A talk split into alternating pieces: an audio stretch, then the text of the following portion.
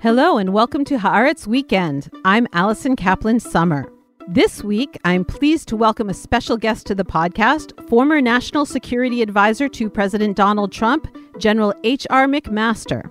General McMaster served as an officer in the U.S. Army for 34 years, during which he commanded forces in Afghanistan and Iraq, and he held many important roles that helped shape the U.S. military, including a stint as director of the Army Capabilities Integration Center. General McMaster holds a PhD in military history, has written several books, and he is now a senior fellow at the Hoover Institution at Stanford University. He's speaking to us from Palo Alto, California. Here comes the general. Ladies and gentlemen. Here comes the general. The moment you've been waiting for. Here comes the general. Hello, General McMaster. Thank you so much for joining us. Hey, Allison, thanks for the opportunity to be with you. So, here in Israel, we've been a little distracted from the war in Europe with our new wave of terror attacks over the past week that killed 11 people, but we know that most of the world's eyes are still on Ukraine. What do you make of Russian officials' latest announcements that Russia will fundamentally cut back military activity in the direction of uh, Kiev and Kharkiv, and uh, paired with Putin's statement that the main goal of his operation is to gain control of the Donbass region, kind of stepping back from any kind of general control over uh, Ukraine in general? Does this read to you as a sign that Russia is really in trouble and actually looking for some sort of diplomatic solution, or is it some sort of tactical gaslighting? Yeah, the Russian offensive has been defeated. If you describe defeat as the Russians being unable to accomplish their initial objectives, and this is a sign of Putin coming to the inescapable conclusion that he cannot sustain an offensive, especially against the you know the intermediate objectives of Kiev and Odessa. So that's what this means, and what they're trying to do is provide cover for that defeat by circumscribing their objectives and trying to sue for peace in a way that will allow Putin to at least claim some sort of victory and avoid the domestic blowback and the embarrassment and humiliation associated with the Ukrainians defeating the Russian. Based on your knowledge of Russian capabilities, how surprised were you by the poor performance of the Russian military in the operation? Like, what do you think the biggest mistakes were made by Putin and his advisors? I wasn't surprised at all. And I wasn't surprised because my assumptions about how the campaign would go were completely the opposite of Putin's flawed assumptions. Putin entered the offensive with four fundamentally flawed assumptions. First of all, that the Ukrainian people lacked the will to sustain a defense against Russia and that the Ukrainian leadership was weak. The second was that the Ukrainian military would fold quickly and he'd be able to accomplish his objectives quickly as a result. The third was that the Russian military would be able to demonstrate the military prowess to subjugate Ukraine quite quickly and establish, especially effect a, a coup de main oriented on Kiev and, and then on Odessa. And then finally, that he would get, Putin would get a lot of disunity in the West that would dilute the response. All four of those assumptions were false. And what you see is a military that is a Russian military that is incapable of a sustained offensive over distance against a determined defending enemy. How could his military intelligence have been so flawed, you know, considering this is a country that is so culturally and geographically close to Russia? Well, this is what happens to authoritarians. You know, the people around the authoritarian leader tell that leader what he wants to hear. You know, and this is what happened with Putin. I'm sure you saw the the update that he received from the military with Shoigu and Gerasimov, the Minister of Defense and the Chief of the Forces, sitting at the end of that long table with those long faces. Well, I mean, I, I think what what's happened is we should recognize that you know that war is the great auditor of military institutions. It's easy to look good on propaganda films, you know, with tanks charging across frozen tundra, you know, in Belarus. But once you make contact with a determined enemy, that's when you can see can this military conduct effective reconnaissance and make contact with the enemy on its own terms? No, they can't. Can they integrate all arms, and that's infantry and armored forces and fires, artillery and air delivered fires to present multiple dilemmas to an enemy? No, they can't. Can they fight in complex terrain like cities? No. So what are they left with? What can they do? They can bombard cities, they can rubble cities. And this is really the capability that the Ukrainians have to continue to be able to go after with maybe some additional assets to continue to cut off their supply lines. And again, you know, this is also a logistics failure, right? You need to be able to provide ammunition and fuel and medical support and maintenance support forward. And they've utterly failed logistically as well. So, over the past summer, you were extremely critical of what you described as the defeatist posture of the Biden White House and its policy towards Afghanistan, generally U.S. policy towards Afghanistan in the longer term, withdrawal, and the trend in the West overall of what you've called strategic narcissism. Do you see this failure of U.S. determination and world determination to stand by Afghanistan as having emboldened authoritarian regimes like Putin's? And here from Tel Aviv, where we've just experienced terrorist attacks, two of them from ISIS. You know, ISIS felt like a, you know, a blast from the past. Do you feel like the Taliban's victory there played a part in emboldening extremists and authoritarian leaders around the world?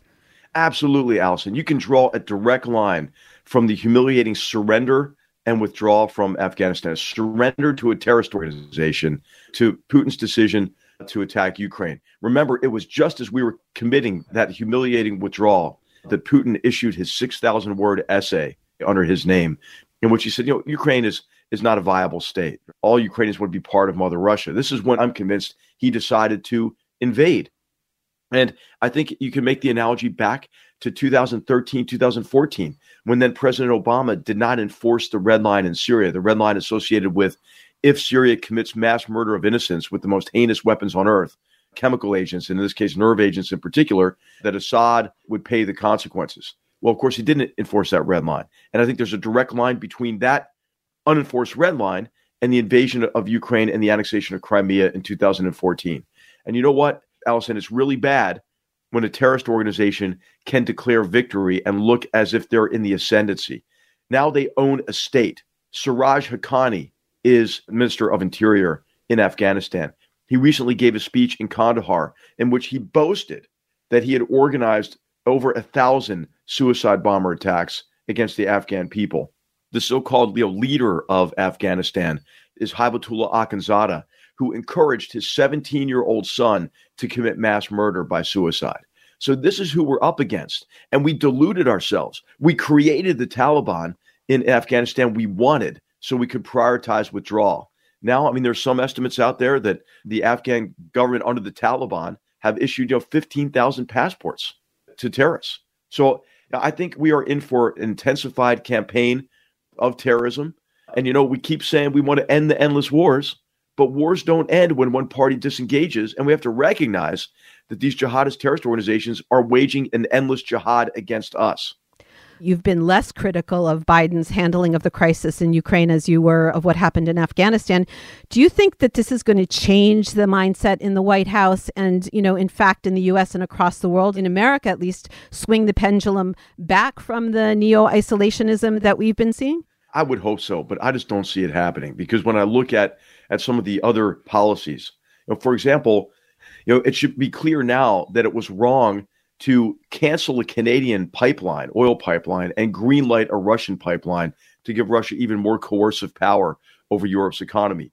What are the big shifts that have been made on energy policy so the United States can compensate for the loss of that oil? None. Instead, what are we doing? We're supplicating to the Venezuelans and the Iranians to get them to pump more oil we were engaged in humiliating negotiations with the, the Iranians, in which it's pretty apparent that we've made concession after concession, with even the negotiating team's deputy resigning in disgust about it. That's, of course, portraying tremendous weakness to the Iranians who are certain to take any relief of sanctions and intensify their four decade long proxy war against the United States, against their Arab neighbors, and especially against Israel. So, so I see this tendency toward the belief that disengagement is an unmitigated good as continuing despite the object lesson of Ukraine. You mentioned Iran. When you were President Trump's national security advisor, you told him not to leave the Iran deal without an alternative in place. And then, about a month right after you left, your successor, John Bolton, was national security advisor when, in fact, he left the deal.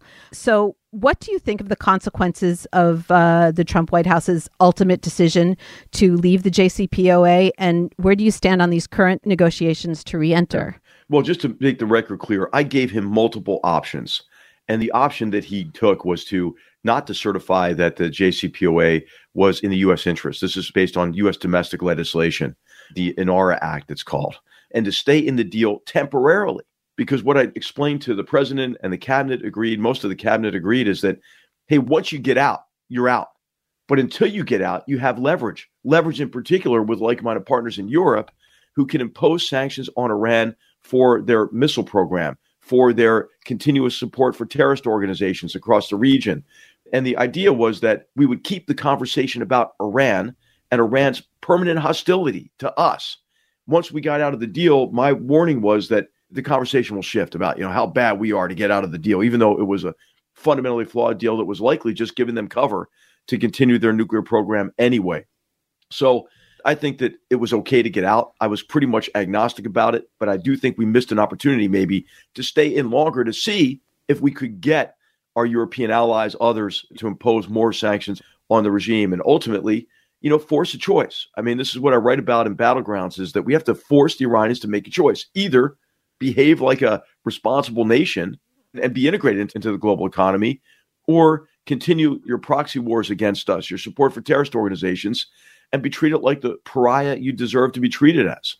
I mean, when you compare the strength and the unity of the sanctions against Russia to uh, what we saw against Iran, there's no comparison, right?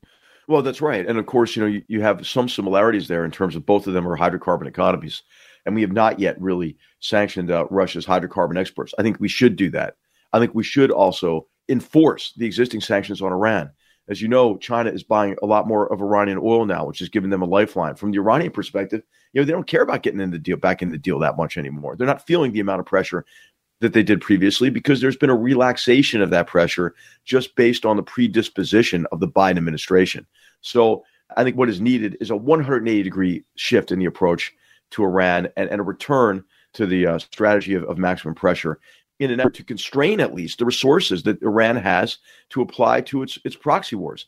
And I, I think it's important to note that Iran did have to reduce the size proxy army, the compensation for Hezbollah and so forth, as a result of the sanctions taken against them, as well as some other blows to them associated with the collapse of, of the Lebanese you know, financial sector, and also additional sanctions on Assad and the Syrians. So, so I'm very concerned that we're actually you know, going back to the same flawed assumptions that gave us the weak, flawed nuclear deal under the Obama administration. And that's the assumption that, hey, if we welcome Iran in, they'll moderate their behavior. What they're going to do is take those profits to do two things intensify the proxy war, and then also to tighten the grip of the existing theocratic dictatorship on power. And that's because the Bunyads, who are you know the offspring of the clerical order, as well as the IRGC and their children and families. They're the beneficial owners of most of these Iranian companies. And they've established criminalized patronage networks, which is a critical aspect of how they stay in power. So we are actually, in many ways, you know, reinforcing Iran's ability to accelerate their nuclear program, to accelerate their missile program, and to intensify their proxy war if we relieve these sanctions. So, just to pin you down, if there is a possibility of a quote unquote longer and stronger JCPOA, you uh, think that we're, it's not worthwhile to pursue it and perhaps re enter some sort of deal? Allison, I think the possibility of a longer and stronger JCPOA is zero. It's zero. And that's because I think the Iranians think they don't need it at that much anymore. And of course, you know, we had this fantasy, right, that we could work, you know, with Rouhani, for example, or Foreign Minister Zarif. Hey, they're the shop window right? As you know, the new president is right in the club, you know, with with the hardliners who really believe the ideology of the revolution. And so what what I think we have to do is we have to recognize two facts about Iran. Fact 1 is the leadership believes in the ideology of the revolution and they will continue continue their proxy wars across the region. Proxy wars that are designed to keep the Arab world perpetually weak by keeping them enmeshed in conflict and using the weakness of those Arab states to place a proxy army on the border of Israel and to threaten Israel with destruction. I mean, that's what they really want to do. That's what they say. We should pay attention to what they want to say.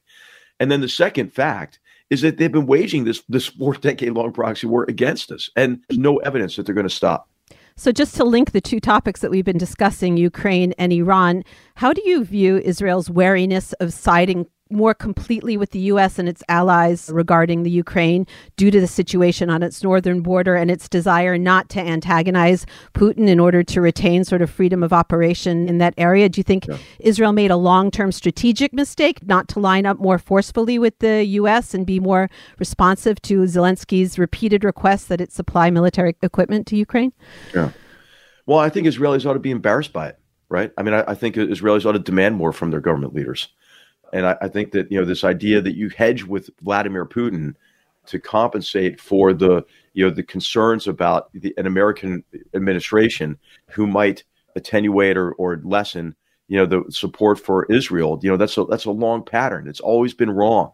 The U.S. Israeli alliance is unshakable because there's tremendous bipartisan support for it. Right? There's not a lot of bipartisan support for much in, in, in the United States, but you have it for the U.S. Israeli alliance. And whenever Israel was under duress, the United States came to Israel's aid. Of course, Israel has demonstrated tremendous ability to fight for itself, but the United States, I think, has been you know, a stalwart ally despite administrations that have not prioritized the relationship. And I would say that the Obama administration and now the Biden administration falls into that category. So I think that uh, there are opportunities here, but those opportunities are really with the United States. And sadly, you know, should be with the United States and the U.S. good relationships with Gulf states, which, as you know, are on the rocks right now, also based on the Biden administration's policy toward the Middle East. One of the things, Allison, that bothers me, I write about this extensively in Battlegrounds, is, you know, hey, we keep saying we're going to leave. We're going to leave the Middle East. We're going to disengage. Well, we never really disengage. But by saying that all the time, what it does is it encourages this hedging behavior. Saudi Arabia buys you know, air defense weapon systems from Russia. You know, this is why the UAE allows China to get its its nose under the tent in terms of massive investments in the UAE. This is why the UAE abstains from a vote in the United Nations. You know, I think Israeli leaders ought to be embarrassed about not fully supporting Zelensky and the Ukrainians. Because as you can see, right, the situation is at least a little bit analogous to the situation of Israel with a relatively small, although pretty big country in terms of geographic size, but relatively small country that has been attacked without provocation from a more powerful neighbor that's what I wanted kind of to ask you as we wrap up this conversation as Israelis. And I know that you have a lot of uh, friends from your many years in the military and the political world and contacts in Israel. And now you're in Palo Alto, right? Which is the other high tech hub of the world next to uh, Tel Aviv and Herzliya. When you talk to Israelis and they look at what's happened in Afghanistan and what's happening in Ukraine, what lessons do you think that Israeli military and political leaders should draw from how these two uh, situations have been playing out? Well, I think, first of all, hey, we're all in this together, right? Look at these horrible terrorist attacks that Israel's just experienced, right? It's heartbreaking for me, it's heartbreaking for every single American. So, what this should do is is re- help us redouble our commitment to each other and to each other's security. You know, in recent Israeli history that are analogous to, to the times we're in right now. I mean, you know, after the 67 war, you can make the argument that Israel became complacent, right? That thought, hey, you know, it's, you know, we so we so soundly defeated the Arab coalition that we don't have to, you know, we don't have to pay attention to the same degree of of combat readiness. And then, of course, in the '73 war, was surprised by some of the new the new capabilities that uh, the enemies had, and then made the adjustments. I think you could say the same thing about the 2006 Lebanon war. I mean, we're democracies, right? So we have the ability to correct, right, to get better short of revolution. That's what these totalitarian regimes don't have. Hey, Vladimir Putin looks really strong all the time, right? He rides around shirtless on horse, horseback. Vladimir Zelensky probably thought, hey, who's this guy? He's a ballroom dancer, right? He's a mm-hmm. he's an actor, you know. And of course, you know that Putin is wrong, right? He is weak, actually. I think Israelis ought to read the joint statement between Xi Jinping and Putin just prior to the Olympics, and just think of the arrogance that that flows through that right? The talk, the talk about a new era of international relations, about the balance of, of power shifting away, you know, from our free and open societies and toward their authoritarian systems. And, you know, last year, remember, China had the, the vast celebration of the 100th anniversary of the Chinese Communist Party. Well, there was another anniversary they didn't talk about, and that was the anniversary of Gorbachev's resignation and the collapse of the Soviet Union. So I'll tell you, Allison, I think we are on the cusp of winning Cold War II, and we just don't know it yet. And I think Israel has to be a very important part of uh, ensuring the strength of our free and open societies and defending against these authoritarian regimes. Well, that's a great note to close out on. General McMaster, it's really been an honor to have you on our podcast. Hey, thanks, you guys. And that wraps up this edition of Haaretz Weekend. Many thanks to my guest, General H.R. McMaster, and to our producer and editor, Maya Ben Nissan. Don't forget to tune in next week for Haaretz Weekly on Monday with Amir Tibon. Until next time, Shabbat Shalom from Tel Aviv.